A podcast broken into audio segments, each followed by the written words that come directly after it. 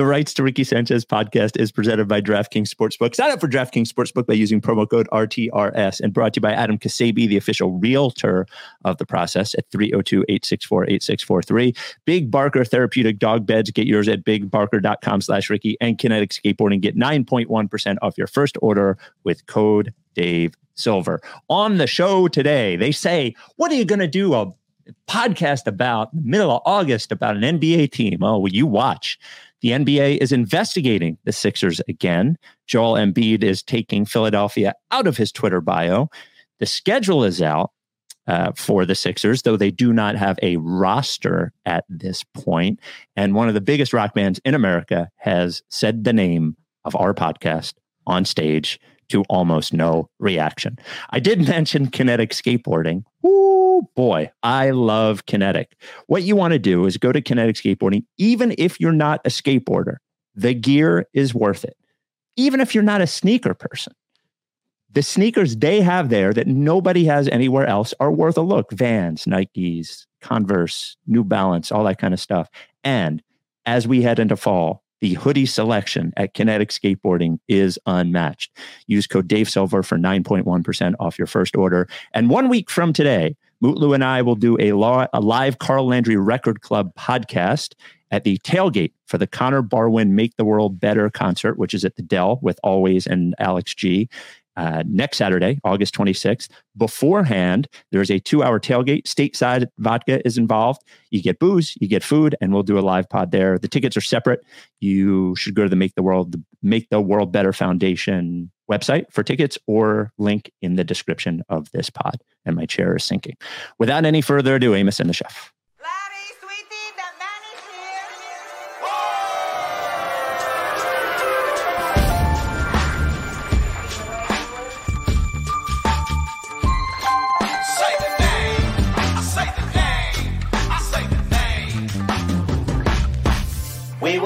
Y'all.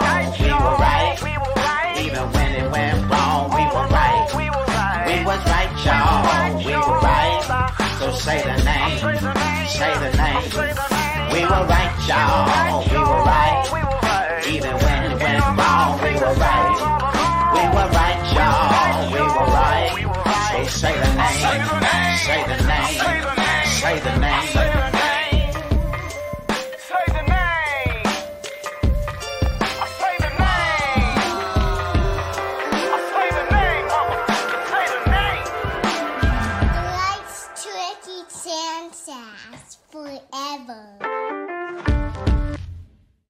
Welcome to the Rights Ricky Sanchez podcast. I'm Spike Eskin, along with a guy who wishes you would stop listening so he would stop doing the podcast. That is one Mike Levin. Ah. Ah. Ah, the Sixers. you again. How could they? Ah, you wake up on a Saturday in the middle of August. You're like, there's not going to be any Sixers news today. But then Adrian Wojnarowski sends a tweet. The article, sources, NBA launches inquiry into James Harden's situation. What could possibly be happening here? J, uh, this is Woj and Ramona Shelburne, who has long been a Embiid source by the way. The NBA has launched an inquiry into the circumstances surrounding Philadelphia 76ers star James Harden's public admonishment of the franchise president's basketball of operations, Daryl Morey, sources told ESPN. The league office is believed to be pursuing an understanding of whether Harden was portending a 20 324 holdout in violation of the league's collective bargaining agreement or had been referencing past contract discussions with the organization that might constitute salary cap circumvention, sources said. Nevertheless, Harden has privately indicated that his public comments calling Morey a quote liar on Monday morning had only been a response to Morey ending trade discussions with an expectation that Harden would start the season with the Sixers, sources said. Neither Sixers nor Harden would be in violation of any league guidelines should that be communicated to league officials. This is just, of all the dumb fucking things that we've dealt with, this one is I mean, really dumb, annoying. It's all dumb. Yeah, it's all dumb. I, I Sean O'Connor on Twitter called it the, the NBA going back to double jeopardy. to try to try the Sixers for the same thing twice. Right. Um, I, I would, I will be so annoyed if the NBA, like for optics or whatever, decides, ah, let's just take another pick from him. I don't Like- think that's going to happen. I would be annoyed as well. I don't. Think I don't think so either, but I will, I will be annoyed by it. Like it's like find them, fire somebody, but don't take picks from fucking me. I didn't do this. Right. They're already trying to trade enough picks as is. I want my picks. Let me have something, you motherfuckers. Uh, so hopefully it doesn't happen. I, I just don't believe in any world, in any world, Daryl or really anybody, maybe Brian would have done this, Colangelo, but most GMs would not go, hey, just take a little bit less here. And then next year, when you're a year older, we'll give you max. Don't even worry about it. We'll give you all of it. It's like, what if he had gotten hurt this Yeah. season? What if his leg fell off? What if he forgot how to shoot? Like these things are possible and have happened. This the idea that someone would promise that I think is ridiculous. You could say, "Hey, we'll we'll give you a long term deal. We would love to sign you to a more long term deal." Seems like Harden only wanted the one plus one, so he would have control of where he would then go. He opted into that. get his friends on the team, get them paid back. Sure, Yada yada. uh, abide by the the the sex pact that Mhm. was uh, honored in the bubble uh, with Dan House. and the, the- you, I will remember the other pact with PJ is apparently when he was forcing his way out of Houston, he promised PJ that PJ would get traded as well, and had owed him from that because PJ did not get traded. So Wow. pacts all over the place, Yeah, lot lot to lot to which they got penalized for. Yeah, which no, I got penalized for. Right. Let's be clear. Let's be clear here. The NBA penalizing me. And can I doesn't you- give a shit about second round picks. Josh Harris doesn't give a shit about second round picks. I do, this is and I about didn't you. tamper at all. It is about me, Spike. Uh, but I don't know. So they're gonna fucking investigate. It's gonna be a fucking shenanigans. Harden's gonna show up to camp and be Ridiculous. ridiculous is a good way to say it. And then like he'll they'll tell him to go home. We, know did this. We've played this. He's going to be more ridiculous than Ben was, which is arguably ridiculous in a different way because Ben at least was younger and had more years on his contract. Harden is looking for his last contract. He's expiring. He should be like doing something to want other teams to want him. He's listed one team he would play for. Dowd didn't trade him to that one team because And- they don't have much to offer him. And by the way, to your point about not believing that Morey was just like, don't worry, pal, I'm going to give you a full max. I also don't believe he said, yes, you you opt in. We will trade you to the one specific team that you want to go to, no matter what they offer. Even if you are publicly saying that you're only going to go to that team, that's fine too. There's obviously a lack of communication, which is making people think I, I would bet there is even let like on the spectrum of communication where on one side Daryl Morey is promising all of these things, and on the other side they're not talking at all. I believe it is closer to the the second one that a lack of communication has created the illusion of whatever promise he thinks he got. Yeah, certainly. And Vinny Goodwill on Yahoo reported this morning that it's not Terrence Mann, as Yeah. I've been speculating, that It's picks. is the problem, that is the holdup for the Sixers and the Clippers, that this like sub Bruce Brown, who again, I like Terrence Mann. He's great. My kind of player. Come on. But the idea that he is like a sub Bruce Brown role player that is going to be the holdup in a in a Harden to LA deal is ridiculous. They want a bunch of picks so that they, they can then parlay those picks for something else.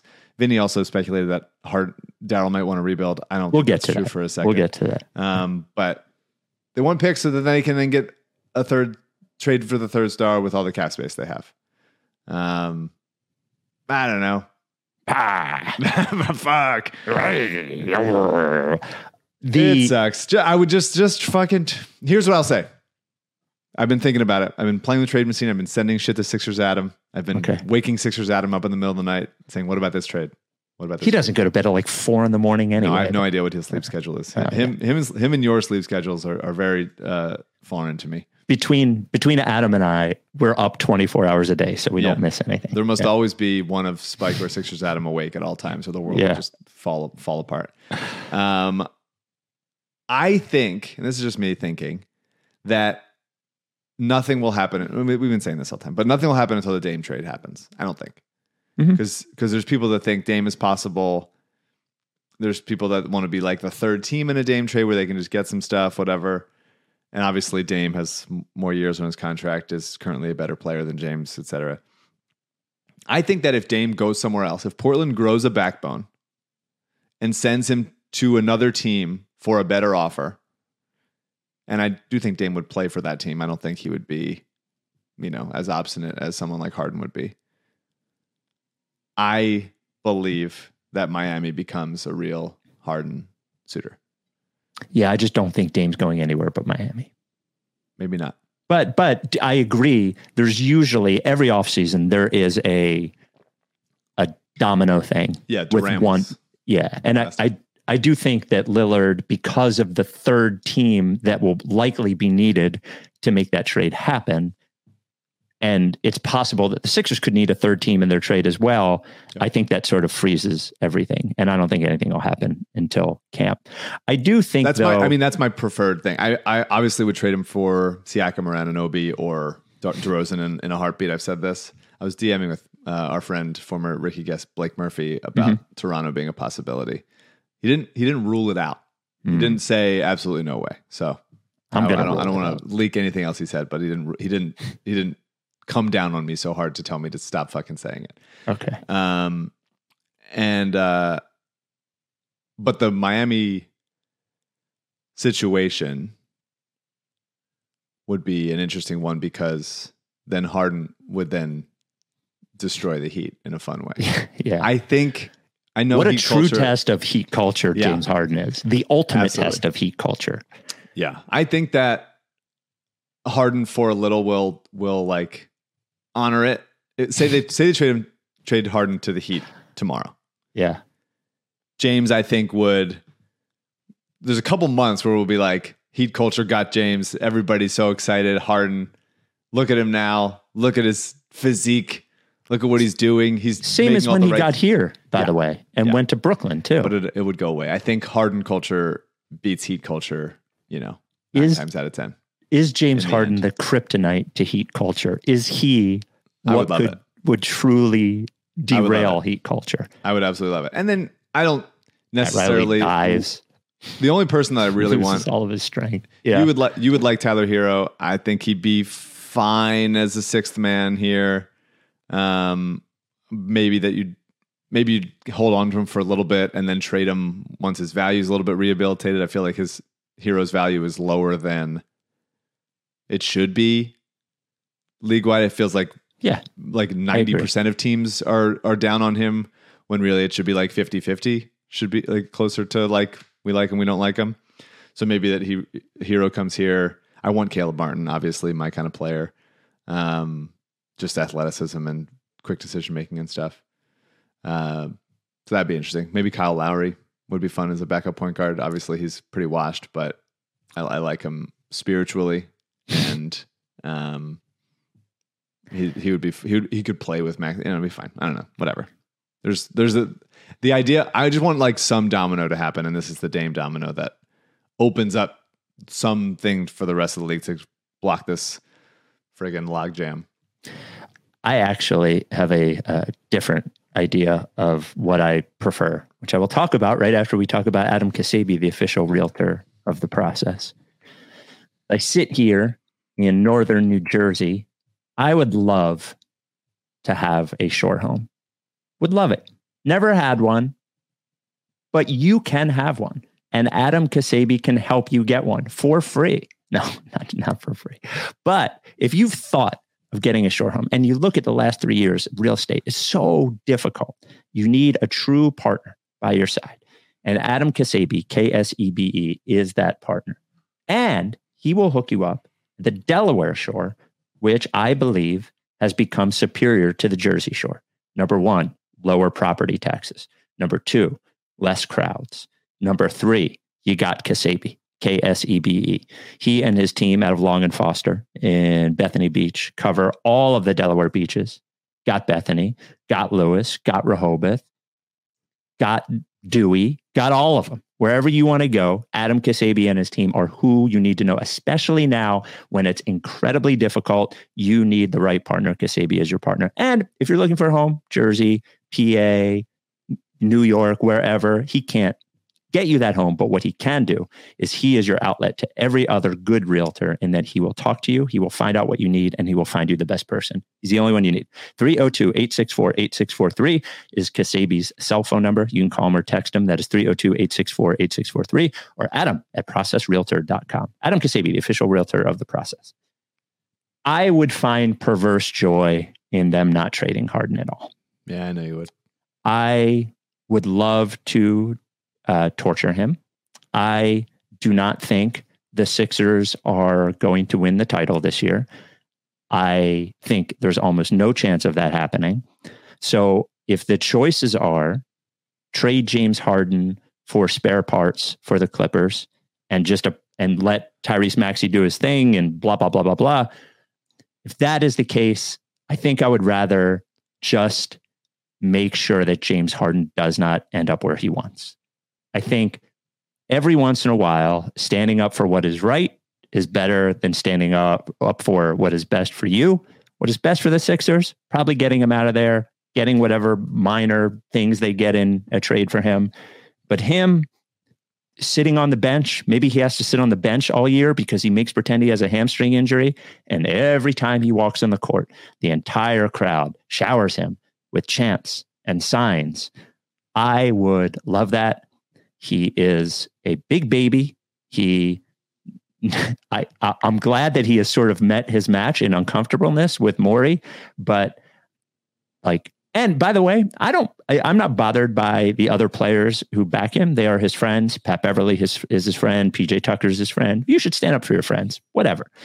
But what he's doing is annoying and stupid and he is misplaying this entire thing. He's making it harder on himself. He's making it harder on the team to trade him. And I would have no problem in him sitting around in Philadelphia all season long. Uh, I, I like on the one hand, obviously relate in some ways to spite. Yes. Um, but I just am obviously concerned about the circus around Joel Mm-hmm. I just don't think that this heading towards a rebuild would be positive in any way. I also I don't think there's any great like options aside from the you know four players that I keep naming Yeah. a trade for, but like the Sixers are not going to be if they decide to rebuild and Joel asks out, which people keep hinting at, and I keep hinting at New York, although I don't think if if Dow's not going to trade J- Harden to the Clippers, he's definitely not going to trade Embiid to the Knicks because they ask nicely. right, right. Or because his agent, his former agent used to run the team. Right.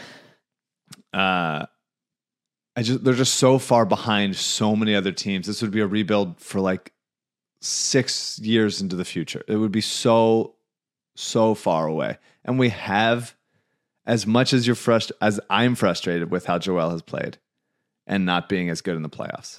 Absolutely.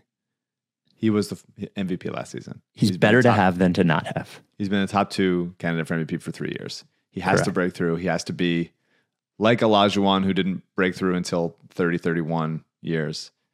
Um, you just gotta. I, I feel the futility of all of this. Mm-hmm. Believe me, Mm-hmm. I feel it. Mm-hmm. I sit at my little desk and do this little podcast, feeling the futility of this team. And over the course of the regular season, getting, you know, excited about little things here. I'm gonna I'm definitely gonna get excited about little wrinkles that Nick Nurse is putting into the system. And nope, Jaden Springer's getting some playing time. Well, maybe that'll do something. Terquavion Smith, something good for me. I feel the futility of it. But and I feel a little bit like I'm the last one at the party when they're just like really trying to clean up and I'm still trying to fucking pump my fist and dance to some song that was popular several years ago. And they're like, please leave. And I'm like, no, no, no, we still have a chance to make this like the most legendary night of our lives, all of us as Sixers fans. But you just got to see it through. You got to see it through. Whether you start the rebuild right now or in two years from now or three years from now, whatever, We have to go as far as we can on this. you have you have to see it through with Embiid. You just have to. He's just he's just the best player that the Sixers have had in their organization since you could say Charles, you could say Moses. Like it, th- these guys just don't come around very often. I, I've been on record as saying the 01 Iverson finals run is obviously like the biggest fluke of all time and and the worst finals team of all time. Um, I love Iverson, but it was not a sustainable building model. Like we got to see it through with Joel. We got to do a better job of surrounding him with better pieces, allowing Maxey to grow, having a coach that's willing to try shit, all that stuff. The idea of a rebuild is not is not for me right now. In 5 years, sure, let's go to it. But right now you can't and that's why I don't want to just govern this year by spite and thr and risk even more Joel deciding I'm fucking I'm fucking done here. Great comment from the chat from Six Pistols says, Don't worry, Mike. We're sitting in the corner with puke on our shirt, cheering you on as you dance to Cotton Eye Joe. That is what it's like. Now, before we pivot, I want to pivot to the uh, Embiid portion of this. James Harden did do another interview. It was a little less flashy. He was on with Jason Bristol, KHOU Channel 11 in Houston, as he was at a charity event he was putting on in Houston. And here is what he said. do you have an open line of communication with with the 76ers and how much patience do you need to have to to let this play out I'm just I'm I'm been patient all summer, so uh, for me it's just uh, focus on what I can control, and that's uh, you know working out, staying in shape, and uh, getting ready for a good season. too late to repair the relationship Uh, I think so. do you have an open line Very sad. Well, a, a lighter tone. Yeah.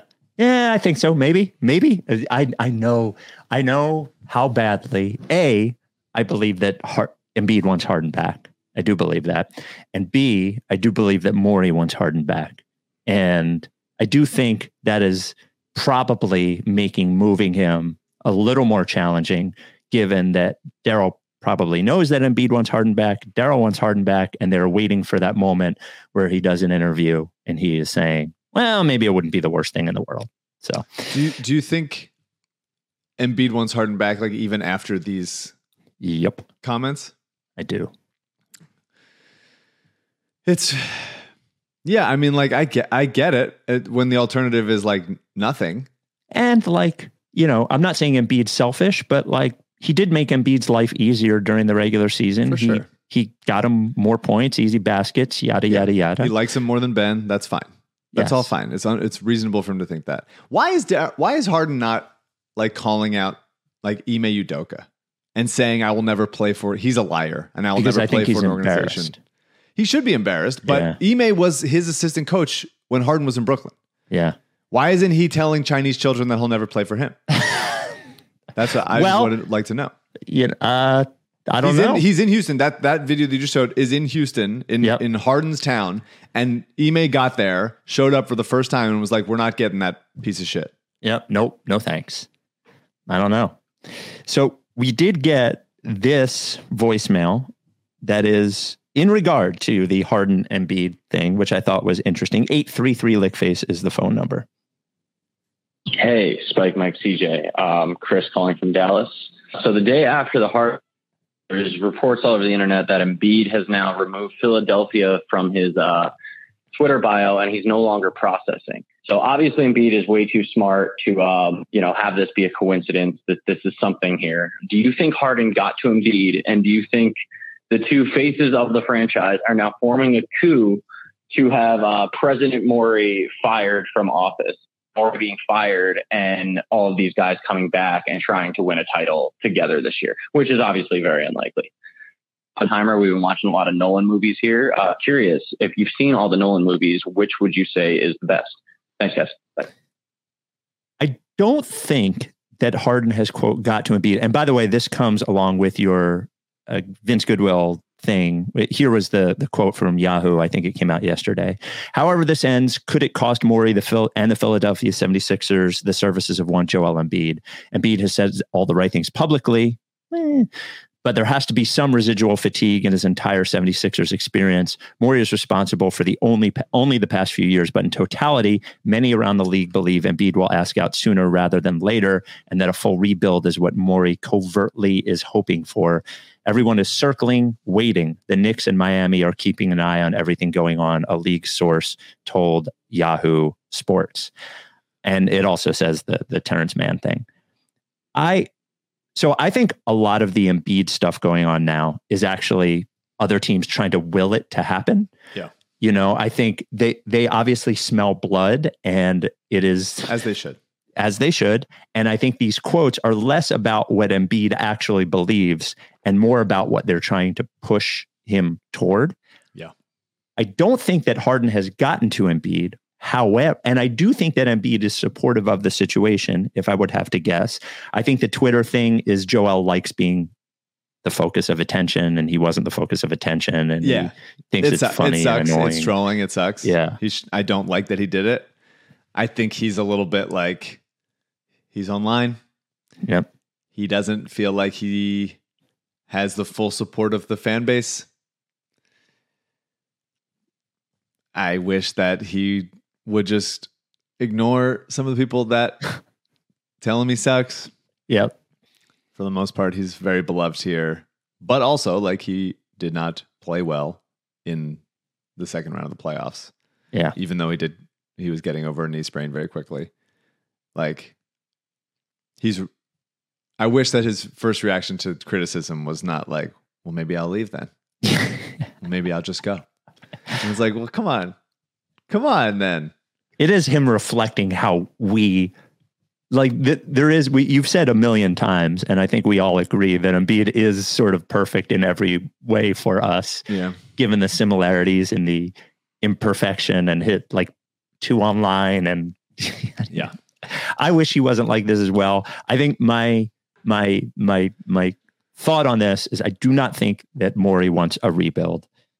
I do not think Joel Embiid wants a trade. I do not think Joel Embiid is trying to get Daryl Morey fired. And by the way, I do not think James Harden is trying to get Daryl Morey fired. I think he's just trying to scare Daryl Morey into trading him. Though the thought has crossed my mind, man, if enough players in the NBA express anger over this, is it possible the Sixers could just go, well, fuck, we don't need this shit or whatever? Yeah, I mean that was definitely a concern that I had. I don't think that that's going to be the case. I agree. Um, I think Harden being who he is and having the reputation that he does, and this being the third place that he's uh, asked out of and thrown a, a fit a bit to to do.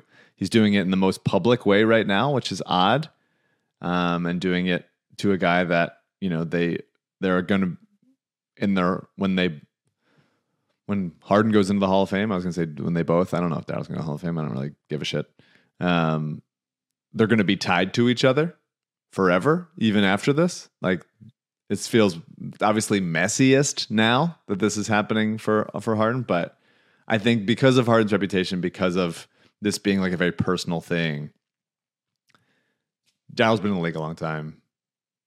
Like I, I don't think this is as much at risk of poisoning the well of other super, like for other superstars as it could be otherwise. And that's the thing that like, you know, maybe James Harden's friends, maybe there's less likely that you could give another contract to PJ Tucker after this. I don't think that's even allowed in the CBA bylaws. He's the Hubie Brown clause. Simply, he's just too old to be paid any money anymore. Um, yeah, I mean, I think that there's more of these like these people don't like each other on the coaching side, on the management side, on the player side than is reported all the time. That James made it very public, obviously. Um, so this is e- easily discussed, but I think there's a lot of a lot of people that are like, "Oh, I'll never sign him because we don't fuck around with each other." Fucking Paul George and Doc Rivers and Seth Curry and all the fucking weirdness. Like there's just weird shit everywhere. The There's weird shit by the way. everywhere. In the WNBA, there's you know uh, DeWanna Bonner and Alyssa Thomas are teammates that got that are getting married, and like Alyssa Thomas's exes are on the team still. like it's just there's weird shit in in every league, and people dating the same people. Like it's just very bizarre. So I'm not trying to minimize it. I'm just trying to say like Harden is a specific case that I think that Daryl, having been in the league for almost 20 years or whatever, is not um as uh, threatening to the standing around. And honestly, if if players want to play with Maxey and Embiid and be the be the wing in that three star situation, Then they're going to want to do. They'll it. go then they'll go do it and they'll force a trade there. one thing I and I- I, I'm not making light of what he did, but like it was known for a very long time that Donald Sterling was a piece of shit. Yeah. way before he got run out of the league. Doc Rivers ch- chose to go to the Clippers, knowing that Donald Sterling was a racist piece of shit. Yeah, of course. Players re-signed there. Players, and I, I'm not. This isn't me. I'm. I'm not. I'm also not saying they shouldn't have done that. I. But what I am saying is, is like, I just. I don't think it matters really all that much. I think it. It is uncomfortable, but I don't think it. It matters all that much. Maybe you know. To your matters point, a little bit. a It little could, bit. It could it could matter, but I don't think it's going to say it's going to it's rising to the level at this point of Morey is toxic. We got to get him out of here. like Josh Harris has to get him out of there. Yeah. Yeah, I, I agree. I, I agree for sure. What but do you think maybe given your WNBA thing that the key to this is maybe Harden and Embiid should get I know Embiid just got married, but like I would love it. I talk about this all the married. time. I can't believe we don't talk about. It. I just I, I'm dying to know who in the NBA is dating each other because you know that they fucking are. You know you that they're- think in the NBA? A hundred percent. A hundred percent. A hundred percent. I don't know. I have no information. I've asked people around the league before and they like allude to it, but no one has ever given me even anything that I can hint at. Um, but absolutely. There's Well, obviously there are gay players in the NBA. a hundred percent. I'm dying to Yeah. know. I would be so curious. It would it would make it would make watching any game even more interesting to me. It would be great.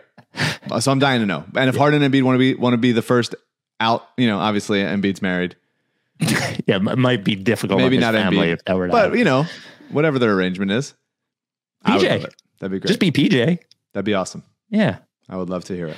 Good the rights them. to Ricky Sanchez is brought to you by uh, Big Barker Therapeutic Dog Beds. Big Barker is the only dog bed your dog should be sleeping on. Your job, you have one job as a dog owner, one job. Give your dog the best life possible. Life is hard. Dogs are simple. It's very easy to make a dog's life great.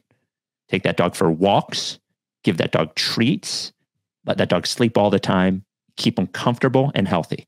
And the Big Barker dog bed will keep your dog comfortable and healthy. BigBarker.com slash Ricky.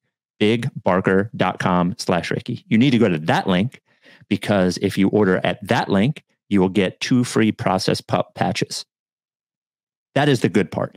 The great part is by sleeping on the Big Barker dog bed, the first dog bed engineered by experts to support your dog's joints, it will keep your dog healthier, as proven by a Penn Vet study, healthier, happier, more springy and flexible later into their years. They sleep a lot. They have a lot of legs, you know, to a lot of joints, almost, you know, you, some would say as many as humans. They need to be sleeping on a supportive mattress. Big Barker is the one. BigBarker.com slash Ricky. A 10 year warranty. The foam doesn't flatten or they replace it for free. A one year at home trial. If you don't like it, they will give you a full refund and they'll even pay for the shipping. Handmade in the USA. Big Barker Dog Beds. Before we close the door on this, we got an, uh, an interesting voicemail that corresponds to a, a text message I received a couple of days ago. Hello, Spike, Mike, TJ, and Daryl. It's JJ from South Philly.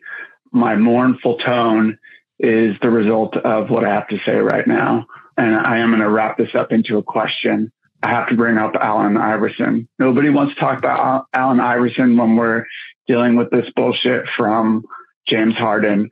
But my question is which part of Iverson's career have we hit with James Harden right now? Is it Denver Nuggets 2006 to 2008, where he was still productive, but maybe was starting to hit his inevitable decline um, and was getting prepared to not deal with it well? Or have we reached Detroit Pistons or 2008 to 2009 Iverson, where he's starting to gracelessly trans transition into being a disgruntled bench player. Very sad. How close are we to that with Harden? Um, and is that really where all this is heading? Thanks. So I got a, a text a couple days ago from I I don't know if it's okay that I say who it is. So let, let's just put it this way: it was somebody who would know, who would know the situation, and compared the Harden situation specifically to Iverson in Detroit, and said that if Iverson had wrapped his arms around what he was at that point, accepted the bench role, yada yada yada, he could have gotten paid for several more years. But he rejected what he was, and sort of his career, the wheels came off immediately afterward. And this person compared Harden's situation right now to Iverson's situation that, at, in Detroit, which I think is a, a reasonable. I think I, I don't think this is Denver Iverson Harden. Like I don't think he's at that point in his career. I think that Iverson was better, maybe not better, but at a closer to prime than this Harden is. So I think I don't think it's a bad comparison to compare him to Detroit Iverson. I kind of do. I understand in theory the idea of, you know, we talked about this before. I talk about this all the time. Like superstars aging, right? Mhm. And so we talk about like Vince Carter aged very gracefully for for a superstar. Mhm. Uh, Jason Kidd Yes. aged on court, aged gracefully. Changed You know. his game, accepted who he was, yada yada yada. Russell Westbrook is not. Not so that. much. Yeah. Derrick Rose, not doing that. Like there's ki- the kinds of game, the kinds of players that can. It's usually can you play off ball? That's really what it is. Can you impact the game when the ball's not in your hands all the time? Iverson couldn't and wouldn't do that. Mhm. Westbrook, mo- for the most part, can't and won't do that. Harden is a little bit in the middle because he is still cre- creating good looks for others. His like st- he's still one of the best distributors in the league, but it could fall off really really quick. Um I so that's that's the difference between Iverson is like once you once you lose a step as the kind of guy that Iverson was, you're you're so quickly like Shabazz Napier. Yeah. And same with Westbrook, and I'm sure there's other ones we could think of as like you know once Chris Webber's knees left, you know it's like the Always The coming to the Sixers. When are we getting Westbrook, by the for way? sure Yeah. the aging it just happens so fast because you have to be so good to be a certain kind of player in the league and mm-hmm. once that's comes back down to earth a little bit then you can't do all this other stuff you really like where wh- how do you find a place you know demarcus cousins as an example like it's it's hard to find a place for you um, if you're not so so good at those other things so i think they're a little bit different but at least it- theoretically as far as like the stars aging I, I see what they're talking about I just don't see Harden being the kind of player, as we've discussed. He's not going to move off ball. He doesn't like shooting off the catch. He's already not like engaged defensively. I think absolutely like who knows where this goes? Who knows if he ends up on a different team this year? But I I think there's a real chance that there's a trade and then even like a buyout situation and then he becomes like almost a minimum player soon. I think because people people not wanting to give him, not that because he's not good, he's still at this point, or at least last season, was still very good and, and a it's just not worth the all-star. hassle. It's just it's worth the hassle. It's worth like the years. Maybe he gets like one, one year, maybe minimum is strong, but like kind of one year player. This idea that he's going to get another max contract is is ridiculous. He's not. He's not going to. Well, Kendrick Perkins was like, I, I don't think what he said was out of line. He said that Harden could be out of the league in a year. And I don't think it's impossible, by the way, that this year wraps up, he doesn't get any good deals, and China offers him $50 million.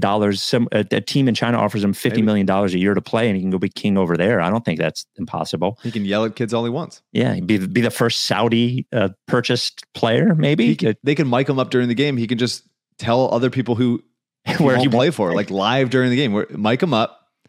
I'll never play for Lawrence Frank. just list every Jerry NBA West team. can lick my ball. Just go whatever. You can just keep going. That's fine. I am married to PJ Tucker. That would be nice. Would Yeah, be the the uh, oh, by the way, two calls Uh, ago, somebody asked what we think the best Christopher Nolan movie is. The only one I haven't seen is Dunkirk. I liked Oppenheimer the best. To me, it's Oppenheimer or Dark Knight. Do you have a particular favorite? I'd, I, I really do like I really do like um almost all of his films. Um I didn't like The Prestige. It's the only one I really hated. I hated that movie. I liked it. I liked Okay. I liked them all. And I liked Dunkirk. I liked all of them. I when I was in college we we did a uh like a we my college had like a screening room and we watched at that time all of his movies up till Inception in one day. wow. And it was a lot. Did it you like cool. Tenet? Uh, it's probably his worst or one of his worst, but I s- still enjoy watching it. I guess Sure. It's a fun watch, I think. It's weird. It's actually really good on second watch if you watch it a second time. It's com- it's it's at least compelling enough to feel like even if you don't understand all of it. I I there's just so few filmmakers that really don't that don't try to hold the audience's hand, Mhm. and I think obviously he could do more of that to make it clear. And I think sometimes the characters are just have just resorted to talking so fast at each other all the time and and not trying to explain what's going on that you're sort of just like carrying through and i think some movies do a better job of like there being a like propulsive conversation leading to action whereas oppenheimer like wasn't leading to that kind of action. It was just like he's doing his his thing a little bit. But i still really enjoy watching it. I still think it's good. I i think he is better at uh in a lot of the time, not all the time. There's some things I, issues I had, but he's more subtle and thematic than you would expect a like big budget action director to be. I think he is a great storyteller. You know, like I thought Oppenheimer was three hours long. I saw it twice, almost cried two times in Oppenheimer, honestly. I, I agree. The, it was interesting. The, the most interesting Nolan to, movie to me is how amazed I was by Memento the first time I saw it and at the time. And I watch it now and I actually, I don't enjoy it at, at all, Memento. It aged really Mm. poorly for me, but was really neat when it came out. It was a cool idea. I thought Yeah, for sure. I think. I think a little bit like you've you've seen his tricks and they right, were right, right, less, right, right. Uh, defined at that point. So the schedule came out, and I got a text message from my brother-in-law. I love schedule day. When Schedule who are they going to play and when? you know what? I love Sixers. Adam dives the fuck in. You know, like Bodner's like, oh, they're going to play 82 games. Great prediction, yada, yada. And Sixers Adam's like, I fucking love the schedule. I'm going to tell you how many back to backs they are. Fucking the schedule. Team Adam. Anti-schedule. Don't Well- even release it. If I can't have a roster, you can have a schedule. Uh, that's not a bad point. So Joe texts me and you know fly fly the process weird to come up with right now because everybody just fucking hates the team so much. But there's not a lot of great options. Can I run them by you? And obviously, I would love to hear from people who have been on previous trips. We did ask on uh, Twitter. Many people suggested we go to hell or China or somewhere like that. Mm, Obviously, on the table. tickets would be tough. So there are there are just like sort of problems with every single one of them. So November 25th, Oklahoma City. Would be cool, fun trip, not really a reason, but it's Thanksgiving weekend and and there's not a ton of flights, direct flights from Philly to Oklahoma City and traveling on Thanksgiving weekend. Pretty brutal. Will I be do brutal. love. I do love and that book Boomtown that I've talked about a bunch of times Mm-hmm. in this podcast about Oklahoma City was so good, and I'm I have like a morbid fascination with Oklahoma City because of it. Mhm. So I would want to go, but Thanksgiving weekend makes it tough. makes it tough. At Denver, January 27th. Now, that would be fun. It is actually, you know, Joe did some pricing information. Pricing wise, it's good. The problem is, it is the same weekend as the NFC championship game. Eagles Giants. And we are, and we are, A, because of his business, if that happens to be an away game for the Eagles, Sure. will be tough on Joe. And two, or B, if it's in Philadelphia, there's gonna be so many people that want to be at it, and I feel like people are just gonna wait to see what happens. I also think going to Denver now is So- somebody said we should just go and apologize. yeah, or just just go and just like pull our pants down and just like, hey, just just smack me on the ass as hard as you can, like a little bit. Like they won a championship. it's a great town, by the way. yeah, I like Denver. Nothing against. There's It's just it just feels it feels like real beyond. I mean, obviously a lot of stuff that you and I participate in is loser shit, but it feels Yeah. really like massive loser shit to go to Denver and like maybe we just sit quietly. yeah, sit quietly, say nothing, don't even breathe. There's March 3rd at Dallas. It's a Sunday. There's no real reason. But Dallas Fuck is not a bad town. You know. Dallas, we could do that. Yeah. Now here Just do Eagles chants the whole time. would be funny. Actually, would be funny. Let me put that on the list. Now here is the one that would be perfect. Is a Sunday, March 24th against the Clippers. Now there's obviously if Harden is on the Clippers, mm-hmm. if there happens to be an Alyssa basketball game, we could bring in 200 people to watch you coach. Yeah, the game is Tuesday nights. So that be- Oh, okay. tricky. tricky. Okay. Um, it just if it's not if Harden doesn't go there, it's a it's a expensive trip. LA is expensive, whatever. It's also it'd be pretty easy for me, although that is the first weekend of March Madness, which is Ah, really frustrating that for me that the, the Sixers play in LA, Lakers and Clippers the first weekend of March Madness. So I will be either missing going to the Sixers game, one of those games, or missing March. March But I think I I think I know what loves me more. well, that's true for Yeah. sure. So then there is at Memphis. It's a Saturday, April 6th. I love Memphis. My town. Would be great. Here are the issues. It's the last weekend of the season. It's back to back. So there is a strong chance that we don't get whatever star players are on the Sixers. Don't even though it could be a b-ball ball game. The other challenges are, are flights are a little tough to Memphis. There's not a lot of them, but it's the same weekend as WrestleMania in Philadelphia. mm, tricky. They've they've already sold hundred thousand tickets to that. Could you ask him to redo the schedule if Sixers Adam has pull? Well, he is a schedule guy. Yeah. Do it Um, over again. Reset. Two other options. Let me throw them at you. One, go see some random game that does not involve the Sixers in a good city. Let's just pick a good city and go there and watch a basketball game. Mhm. we could pick the team we're cheering for and pick the player that we are optimizing Mhm. or just go somewhere nice for the weekend and not involve basketball at all That's funny. yeah We go to Charleston, South Carolina Yeah. for training camp. would be fun yeah so those are the options send we don't Obviously there's no Napa. there's no there's no like urgency but if you have an idea please send us a note Did, um, did you see the uh, B-ball Paul uh, face wipes commercial? I didn't you mentioned it but i have not seen it Okay. cj is it, was on, the internet somewhere It was on Amazon Prime. If you pull, if you go to Game Face Wipes, he's he's very prominently displayed on the wow page. free uh free advertising Well, they're going to send me some stuff, so I told him I would. I told him I would use it. I love it.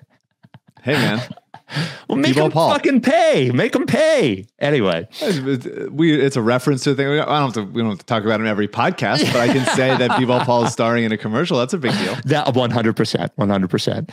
Um, As CJ finds that video, let's talk about an actual sponsor of the pod, the presenting sponsor of the pod. That is DraftKings Sportsbook. Yeah. Actually, I did get. They did do odds. You asked for this.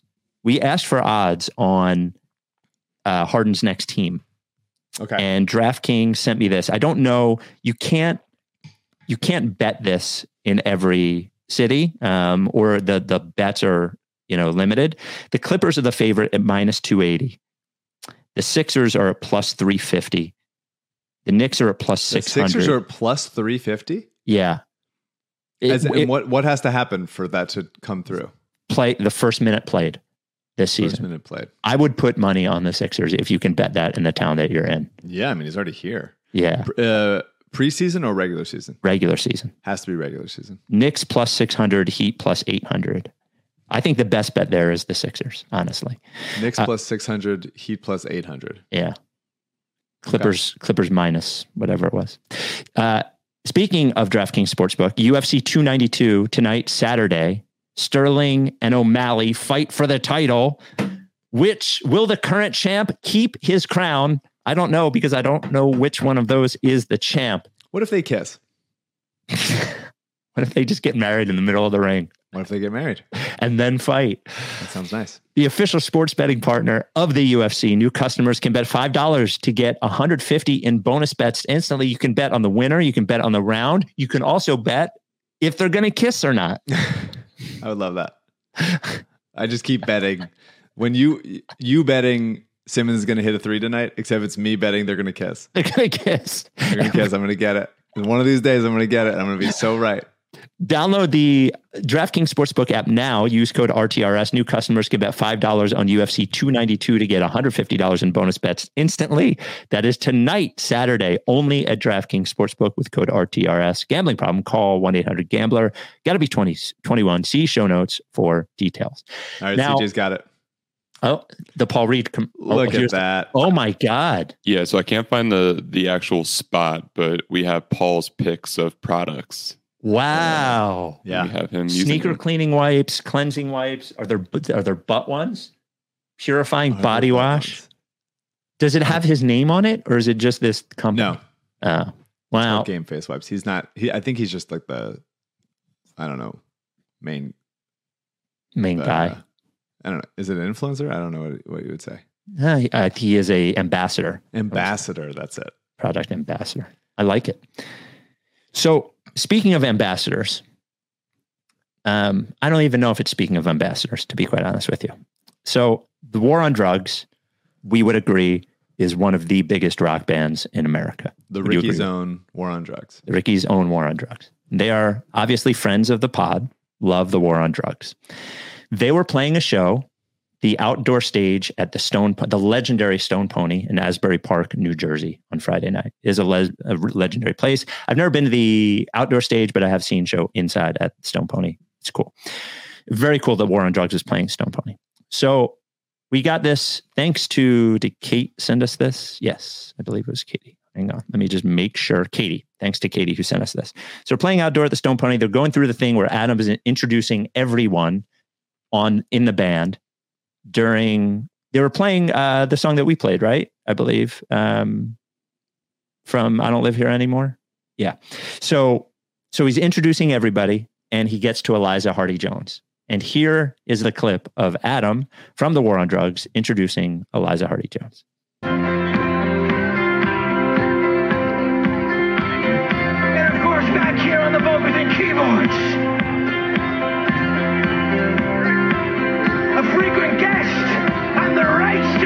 76!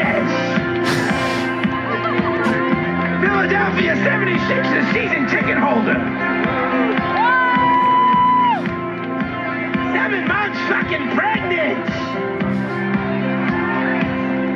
From West Philadelphia, Miss Eliza Hardy Jones. Living Proof was the song. I forgot the name. So there it the is. Best. That is unbelievable. That. I don't know. I don't know what he expected out of that, though. Eliza's career, like it being one of the He always four, he always calls her Philadelphia 76ers season ticket holder, which is the Ricky thing is new as far as I know. I never heard the Ricky thing. Yeah. but it's very, very fun. I always like when they do when bands do when they go around and say it. Yeah. I can never hear what they are saying. I can never hear Uh. their names, yeah, but I could hear that one because I knew what he was going to say. Unbelievable. Thank you, Adam. Completely ridiculous. There are some chuckles in the crowd when they say that. I don't know. No I bet that they just heard. I think they probably were like, "Is that's probably like a sexual thing in a weird way? What is that about?" But she's the best, and she is seven months pregnant, which kicks ass. Good for her. yeah the the uh i, I just think it's funny eliza's a, a just a, a wonderful person fantastic musician has had a great career joins the war on drugs and one of the four identifiers that is used for her on stage is frequent guest the rights of ricky Tough sanchez hit. That's a tough hit for her and Andrew. now speaking of ricky adjacent music acts it is my remembrance that cj was going to red rocks to see mount joy red rocks which i refer to as music church it is the most fantastic music venue in the world, or at least that I've been to. Uh, truly magical. CJ, A, how was the show? And B, did Matt from Mountjoy mention the Ricky on stage like Adam from War on Drugs did? The show was incredible. Uh, Red Rocks is absolutely something that everyone should experience. It's like some point. magic, isn't it? Yeah, it's incredible. The the Yeah. views, the sound. It's it's it's it's hard to describe Yep. until you're there. Yep. Uh, he did not mention the Ricky. Oof, Um, tough, tough. I also have a bit of a bone to pick that he did an encore, but took like a 20 minute gap between. It, it was, and it was like 10 20 at night. They leave the stage. a 20 minute gap before an encore? It was a, like, if something happened to like one of them, like, very Hmm. sorry, like that would maybe make more sense. Is he Axl Rose or something? What is Matt Quinn doing? Yeah, and and the encore wasn't like that. Normally they do like Cardinal and Astrovan, or like they had like the two hits, the 2 Mhm. two big ones, as the encore songs. But they did like fucking six, seven songs, and I get it's Red Rocks. It's a it's a different different thing, but man, that twenty minutes killed me. I was so tired after after Mm. that, but they kicked ass. It was great. They I would love a report of what happened. Did someone have to take a dump? Yeah. What was the Yeah. issue there? Matt. Yeah. Matt, if you're listening, let us know what's going Yeah. on. Hope you're okay. I, I really can't endorse Red Rocks enough. Even if you you should go see an act that you like, but if if there isn't an act that you love that's playing Red Rocks, I would pick an act that you can stomach and just to go to it because it is it sounds amazing, it looks amazing, it really it and Mountjoy is a, a great act to see there. Saw Amos there, but I can't cannot uh, endorse that enough. Rights to Ricky Sanchez at gmail.com. So I just saw Lindsay, Mag- Maggie Rogers, and Alvvays at the Hollywood Bowl. oh Very really? good. Yeah, Uh, how was great. Alvvays? great. Alvvays is playing the Make the World Better show. Yeah. You know, and next week. I'm very excited to see them. They're awesome. Did they open for Maggie? Yeah. Nice. Love Alvvays too. Alvvays is great. It's always an Alex G. I'm excited to see the show. So we got this email from Lindsay in April, and then a follow up came this morning. Here's the email we got from Lindsay in April. Rights to Ricky Sanchez at gmail.com. Dear Spike and Mike, my boyfriend Jacques loves your podcast and the Sixers. I'm writing this wearing one of the many podcast t shirts he has accumulated over the years because he plays it in the car often enough that I have become a fan too. I like to share very specific Sixers takes with men at work who then become really confused as how I know these things. Thank you for your help with this. I'm writing because Jacques is about to leave Philly for the first time to move to Ohio, where I am in grad school to be with me. He has an absolute he has been an absolute champ about this move, but I know he's really sad to be leaving the city, his loved ones, and his favorite teams. Do you have any advice for a Philly boy moving for a Boston girl to a town in the absolute middle of nowhere? I know it would absolutely break his brain to hear your advice when he's listening next week. Thanks in advance and go Sixers. Then we got another fo- we got a follow up as we had not addressed that email. I'm sorry, Lindsay. Dear Spike and Mike, just following up on this because the situation has only become more serious. Jacques fully lives in Ohio now, and despite determinedly packing no Sixers apparel in the first round of boxes, he did come back from a visit home with six different Sixer shirts. He was so determined after the playoffs to never trust this team again, like every year, but it didn't last long. It's pretty dire. I've been listening to even more pod than usual because since he moved here, and I'm afraid I'm afraid I've also become invested, which feels extra stupid in Ohio. I just emailed my actual supervisor about this team from my official school email. We're both slipping and almost out of our Surfside supply. Please send advice. Also, I am sorry about James Harden and big support on the miters on the writer's strike. Mike. Sounds like he's a nice partner. Yeah. Um, because the the words "my boyfriend Jacques" does sound like he would is a like grifting you in some ways, trying to hide his identity in something. It just Yeah, for some no one's name is Jacques. My boyfriend Jacques just just doesn't sound like a trustworthy phrase. Sounds like something say. that would happen in a Wes Anderson movie. No one's But- named Jacques. He seems like he seems like a good partner. Sure. Um, I romanticize the idea of moving somewhere else and living in a small town in the middle of nowhere, especially if it sounds like a college town. Mhm. That sounds cool to me. yeah, sounds fun. And have like a wonderful little experience. Find your little your little haunts that you Mhm. want to go to, and you know, Philadelphia's online. It's right there. Mhm. Just sign on, see what's going on there, and Ohio to Philly, not not super far away. I think it's going to be a nice chapter in your life with your boyfriend Jacques.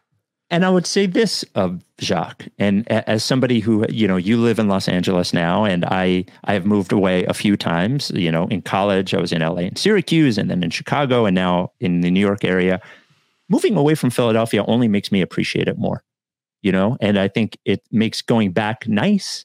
And you know, you'll eventually be done college, and you can more than and instead of holding on, I, I know Jacques and you, Lindsay, want to hold on tightly to the Sixers thing because you're further away and you're like, ah, I got to hold on tightly. I can't let it go. Let it go. Just let it go. Let it go for a little while. If it gets good in the playoffs, come back. But you don't need to be glued to this anymore. You listen to the pod. We'll tell you what happens. Be fucking nothing. Mike already previewed the entirety of the Harden situation of what's Yeah. going to happen. I took care of it. Yeah. Wear the t-shirts. T-shirts are fine, but just give yourself a break. Give yourself a break. 833 Lickface is the voicemail number. Hey, Spike Mike, it's Mike from San Antonio. My question is Elton Brand a better fit than Daryl Morey to run the front office of the Sixers?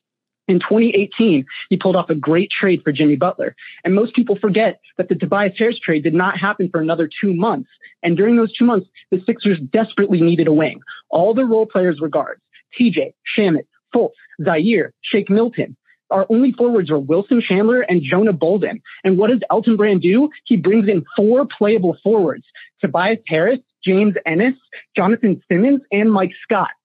And he built a contender in 2019. But also, there's a report by Chris Sheridan in 2019 that says Elton Brand approached ownership to trade Ben Simmons and was immediately shut down. He had the foresight that the team could be built around Embiid and Jimmy. And just imagine selling high on Ben Simmons, just like Michael Carter Williams, tall point guard who can't shoot, sell on him the year after he wins R- Rookie of the Year. I think Elton was masterful that year. And Daryl Morey is much less trustworthy than a guy who's a former player. He he's an all-star. He was seen as a vet you could bring in by the Sixers. He's a very high level uh, professional. Thanks, guys. Love the pod. I love this pro Elton uh, voicemail. I think It- it's great. I think no one is- has ever done this before. Like no, we've never nice. heard I this before. He was fired Yeah. up. He had he had it like in the chamber for years. He was ready to say it. So the Jimmy trade was great, objectively great trade, Mhm. and the report and possibility of trading Simmons at some height of his value was also great. By the way, I believe it. I would say For that. sure. Yeah, For sure. I believe that to be true. Um, and the point about the lack of playable forwards, Wilson Chandler was a thousand years old and decaying before our eyes. Um, I don't know that uh, James Ennis. James Ennis was good. He was fine. Mike Scott was fine and became a superstar here. Um, and he was pl- when when they traded for him, he was certainly playable. yeah. Jonathan Simmons was not. That He was not. bad. You can't Yeah. use that as an example. Yeah. Um, but it's fine. There's weakness. Every team has weaknesses. The Tobias trade is the thing that Elton gets remembered for Mhm. too much. It, the he was not in charge for the Mikal Bridges Zhaire trade. He, He was, was just one of one part of the the living, breathing, perfect organism of of GM collaborative. Um, the Tobias trade is what he gets remembered for, and the Tobias trade on his own.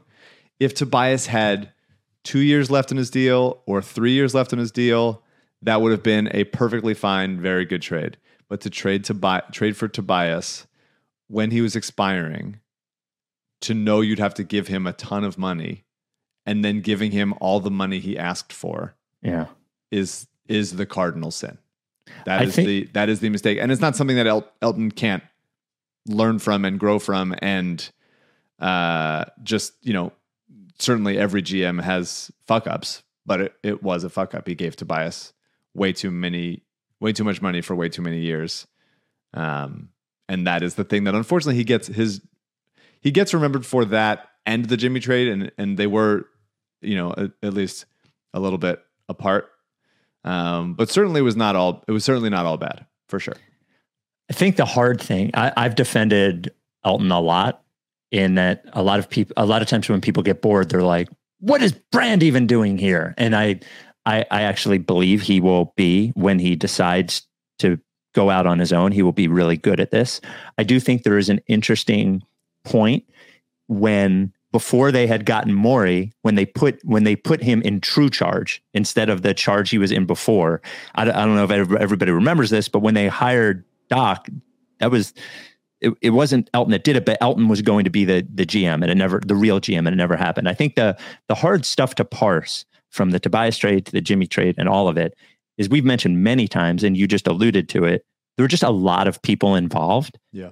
And it's very, it would be very easy for me as, as somebody who believes in Elton to say he did the Jimmy trade, but the Horford trade, that was, that was Alex Rucker or the signing, Horford signing. That was Alex Rucker. Or he did the Jimmy trade, Tobias contract. That was Alex Rucker. Like, so I guess what I, what you can't do is figure out exactly who is responsible for what. Yeah. But um, I, I do I do like the pro Elton stance because it's the Mhm. first voicemail we've ever gotten, and I do think Elton will be a good general manager at some point. The the Matisse pick was Elton, right? he yes, I mean he was yes he did pick Matisse. that was him at the at the top, and it was very telegraphed that yes they were doing it, and that's how Boston kind of got another pick out of us for got it. another pick out of it. Just the bleeding of picks over it's it really is hard to fathom the bleeding of picks over the seven years that we've been through. It's just there's such a such a reserve, and they just kept going out every situation. More picks gone, and then you look around, you say, "Why can't we trade for anybody?" It's because all those picks are gone. are gone. Writes Ricky Sanchez at gmail.com. This comes from Dave. Hi, Spike and Mike. I'm very excited to not watch James Harden this year, whether he's on the team or not. My question for Spike is what are the not watching Harden rules? Will you watch games where Harden is not playing due to rest or injury? How about bench minutes? Well, Non basketball question Is it possible to be a sellout in 2023? Has our culture changed to the point where any dollar earned by a celebrity via promotion is applauded by their fans? Asking by a asking for a guy riding a motorcycle in China. Uh, I would say that the not watching. See, what I said was I'm not watching the Sixers if Harden is on the team. that is what you said. I'm going to have to take some time to think about this. I think it's a good question. I Yeah. think watching games that Harden doesn't play in, if he's like, I, I think it it would be it would be harder to do if you go like, oh, Harden's bench, let me turn the game on really quick. that seems that seems kind of cheap. 'cause Then Yeah. you'll get invested. But I think if it's like Harden is not playing tonight, I think you can watch. Yeah, I'll think about it. It's it really does have implications for the Sixers podcast we do. Huh. And I don't think it's possible to be a sellout in 2023. That is you don't you know, uh, this came from music. I, I re- like I remember the change. There was a point at which letting your songs be used in commercial use was like sellout. And now, given the fact that they truly very few people actually make money on recorded music, it's one of the ways that they make money. So Yeah, I don't think that you can sell out is a very like 90s term, I think, or maybe just before that. The idea of like you're trying to get money for something. I think that's a little bit ridiculous. Um, but I think you can be more discerning if selling Sure. out is like just selling out to, you know, fucking the live golf tour or whatever. Like if you can be more discerning about who you give your product to or your money to or something, especially when you have the power and platform to do so. Yeah, it's always difficult to tell somebody, given that we all, I think, if you look deep enough into who we work for, who we have worked for, there are things that you could say, well, that's questionable, or you did that. Or so it's so it's difficult for me to say, well, he that person shouldn't have done that to make money because I, I don't know what I would have done. Mhm. I just know what things um, I think you can only make that decision for yourself, right? And you f- even for other people, you can say like, I don't want to support that person because that person did that. That is absolutely your your right to do so. Absolutely. Eight three three lickface is the number. Hey guys, this is Jacob from Nashville. I just wanted to acknowledge in the last episode when Mike said that if the Sixers won the championship, he would be like Gollum falling and melting into Mount Doom with the ring. Yeah. I think that imagery was profound and deserved major commendation. Anyways, love the pod. I actually don't know what that means, which is why I didn't react to it. I don't know who Gollum is. Lord of the Rings. Oh, okay. It's the end of Return of the King. I'm spoiling Okay. it, but it's, you know, one of the most seen movies of all time. Yeah. Uh, guy's chasing the ring the whole time. He finally gets it as he's falling into a Fiery volcano. Couple more before we get out of here. As he dies. 833 Lickface. Uh, I got some quick information on Harden's sex capades. This conversation you guys are having made me remember and go reread this ESPN article that came out in 2017 about how Tinder had improved player performances on the road because they didn't have to stay out late to go have sex. They could just like swipe on their phone, get somebody to come over to the hotel. They did like statistical analysis and were showing how Tinder was helping all these guys. And the article specifically singles out James Harden and talks about his numbers on the road. And there's like a quote from him in there where he's talking about it. So yes, Mike, James Harden is having lots of sex. Tinder helped him perform on the road because he needs to have sex every night. Completely unrelated note. You know, you guys were talking about how emotional Harden was in that video with Morey, where he's talking about Morey in China. And I, it made me thought like he doesn't seem to get emotional about anything. He doesn't seem to care about anything. But we do know that he cares about one thing, and that's strip clubs. So I did a quick Google search. Strip clubs are illegal. They're illegal in China. They don't have them. Do we think that this could be contributing, you know, to his frustration out there and why he's kind of speaking out, acting out because there's no strip clubs for him to go to? And I know just generally, I know you guys are thinking like, why are all these weird people calling in obsessed with cuck questions and how much sex James Harden is having? You know, are these callers all sexually frustrated in their own lives and obsessing over other people's sex lives to compensate? And to that, I say, uh, that's none of your business. Answer the fucking questions. Uh, I don't know if no strip clubs in China is affecting Harden at all. I didn't. I also didn't know that to be true. I don't think that Harden having Tinder means that he's having sex with them. They could be coming over and having a conversation. Oh, you're really doubling down on this. I don't think he's. I don't think he's having enough sex. I don't think it's happening. I think that uh, he You're wants really- to be perceived as someone that is having a lot of sex, and I don't Uh-huh. think he actually is doing it. Hmm. Hmm. I don't know. Uh, I'm standing there. I'm staying. Here. I'm staying Uh, right here, baby. Unless we, unless you, unless you on pod show me proof or I tell can't me that it's pod. happening. I can't do it on we're not pod. gonna. I'm still going to be here. This I comes got, from a, I, Maddie. got a te- I got a text from uh, Spurs writer Matthew Tynan who Mhm. said on April 7th they play San Yeah. Antonio. yes, we can't go back to San Antonio for the last game of the year. Oh right, Yeah, right, right. we were in But- San Antonio last year. Right, Brett is Yeah. there. Yeah, I can you imagine? I just I tell Brett, "Hey, I'm gonna need you to be ready on this game again. We're coming com- back. We're coming back." Uh, writes Ricky Sanchez at gmail.com. This comes from Maddie in Utah. So Maddie wrote a long email. He's not a Sixers fan. He is a jazz fan and was really is really puzzled by our approach because he doesn't think that that we like I, I'm I'm shortening this, but he doesn't think that we should be expecting a championship team. And he says, You're not New York, you're not LA, you're not Miami, you're not Oh, yeah, exactly New a de- York, f- famously winners of so many NBA championships. You're not exactly a destination for free agents. You're Philadelphia, which is a lot closer to Utah than NBA royalty. The best indicator of future performance is past performance. Why aren't the Sixers fans satisfied with making the playoffs and just having a decent team? It seems very likely that that's all you're going to get. So why not just celebrate the regular season success and the MVP? Why get your hopes up for a championship every year? What's this guy's name? Uh, Maddie. Maddie, shut the fuck up.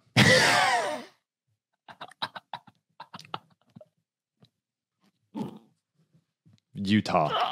Utah and Philadelphia. Yeah. Yeah. Yeah, pal. Great. I'm sure. fuck out of here. Don't email again. Hey guys, Jack here from New Jersey. Just watched the podcast and I just wanted to say that I think a lot of fans of the show love when you guys bicker, love when you guys are in complete disagreement. That conflict leads to just fun podcast listening, I'm sure, to many. I can't tell you the euphoria that I experienced hearing about the James Harden thing happening, like the low of that, and then you guys just like joining forces like Captain Planet and like just ripping the situation apart with your anger, with your facts, with it's like you aren't rappers and you will never be rappers and never aspire to be rappers, but that is the closest thing that y'all will get to spitting. You know what I mean? Like, and I want and I hope that that is a compliment. I'm not sure that it is, but I hope that it is. Y'all are killing it. So yeah, yeah, that's all. I would just say thank you. I think it's a, a nice, uh, it's a funny, it, it is, it is funny. I think when we are truly aligned on something, it is, I, I would, I would, uh, I think we, we probably are particularly frisky when we are on the same page and it's something negative like that. Yeah. What about there's two there's two weekend games against Charlotte. Yeah, there's just doing no for you? reason. What are the weekends? Uh, December sixteenth, Okay. January twentieth. January 20th is it we would have to stay away from because of uh, Joe and Eagles playoffs. Okay. December 16th. I mean, Charlotte's a nice town. Yeah. Right. It would be fun. Is there a reason? Is there a former Sixer on the Hornets? Well, there's still time. We don't have a roster yet, so we could find out. Yeah. And I'll put that. That is an option as well. And We could dem- we could demand they trade Harden for Terry Rozier. just so the the trip makes sense. uh, final. Wait, hold on. I had one more. Final. Washington. Okay. I do like Final PJ one. Washington. Eight three three Lickface. Final voicemail. What up, Spike, Mike, and CJ? I have just a question for Mike. So I'm not on Twitter, but I recently saw a Twitter post that Mike put out, basically describing how he has looked inward and doesn't deserve what the Sixers have done to him. I think we can all relate to that. But my question is there was not a capital letter in sight. And I'm just curious, is that like a is that like a Twitter thing for you, Mike? Do you like are you a, a non-capitalization text person? I also posed the question to Spike. I generally do like very proper grammar in anything that I like write. I don't know why. It's just a thing that I do. But I think this is like a generational thing because Spike's a little bit older than me, Mike's a little bit younger than me. And I'm just curious, like uh like what are the contexts with which that you would not capitalize any letters um, in something that you write. Anyway, love the podcast. Peace. I have thoughts. I'm curious about yours. I'm looking at the tweet. I did capitalize Sixers. Mhm. So there's the one thing that didn't there. deserve to be capitalized. By Yeah. the way. Uh, I think it's a feel thing. It's a Mm. read and react situationally. Some some tweets have capital letters, some tweets don't, Mhm. and it's I think based on the content of the tweet and the tone I'm going for. I think it might be generational in that I think CJ is a lowercase person. And I remember like, I, I think it was when Jake Pavorsky was an intern at WIP. And I told him to send an email to somebody. And I said, don't do that thing where you don't fucking capitalize anything. Send the email like a grown up. And I remember saying that to him. I do think it might be a generational thing. CJ, your thoughts on it? Yeah, for something like texting or tweeting, I think that's a lot more casual than writing an email. Like I wouldn't send an email in all lowercase, but if it's just conversational tweeting or texting, sure. But don't you have to act like select if you write the word I, you have to purposely make it lowercase. Uh, no. So there's a, a setting in the iPhone that it, it'll Ah. not capitalize after a period. So then yeah, I told just- my iPhone to stop stop trying to change my shit. Yeah. Interesting. Yep. Interesting. Well, there, there you have it, ladies and gentlemen. There you have it. Well, another one in the books, Mike. Another one in the books. I'm uh there's a, a hurricane coming my way. Oh yeah, Hilary, Hurricane Hilary, I believe. Yeah, which might become a tropical storm uh, when it makes land. But good luck. If this is it, I'm sorry for laughing. if this is it, then you know, hell of a run for me and the Sixers. Yeah. Well, hell of a run for one of you. The, the and anyone who hasn't been in LA, I mean, even normal heavy rain in LA causes a lot of issues because it's not really built for it. You know, the roads aren't really built for it. I remember that from the one year I was there. All sorts of stuff. Yeah. Not so good, but I I am it's supposed to start tonight, but really hit get pretty dangerous more later tomorrow. And I am trying to play basketball tomorrow morning. So let's see if let's see how committed to the grind I am. Let's see what my grind set is tomorrow morning if I'm willing to drive through some historic storm and rains to get there. Uh, I think I'm probably going to play. Well, it would also, but it would also depend on everybody else being committed to the grind, or you could get there and there could be no game. Yeah, that would that'd be tough. CJ, your prediction as to whether there is a game tomorrow that CJ that Mike plays in is everyone committed enough to the grind? I, I think it'd be funny to. It's a it's a nice image of Mike playing alone in in the rain, Just, just shooting around. Just well, it's, it's at a gym. It's indoors. It's indoors at a gym. But uh, but yeah, I could see us having like getting like seven people. We have twelve people right now. I could see seven people showing up. And that would be that would be that would be tough. That would be a tough tough to make the drive through for that. But we'll report back if Good luck. I survive it. Good luck. Well, we will talk to you next time. It just keeps going and going and going. Just We're we're two weeks away from being able to look at the roster, so that's something to look forward to. well, he said July for what it's Yeah, worth. we gave him the extra month. Okay. Grace period. Okay. Looking forward to it. We'll talk to you next time. Are you down with TTP? Yeah. You know. Like this. If you don't fuck with me, then I, then I won't fuck with you. If you don't fuck with me, Then I won't, I won't fuck with you. but if you fuck with me, Gonna fucking kill you! Time for plan B.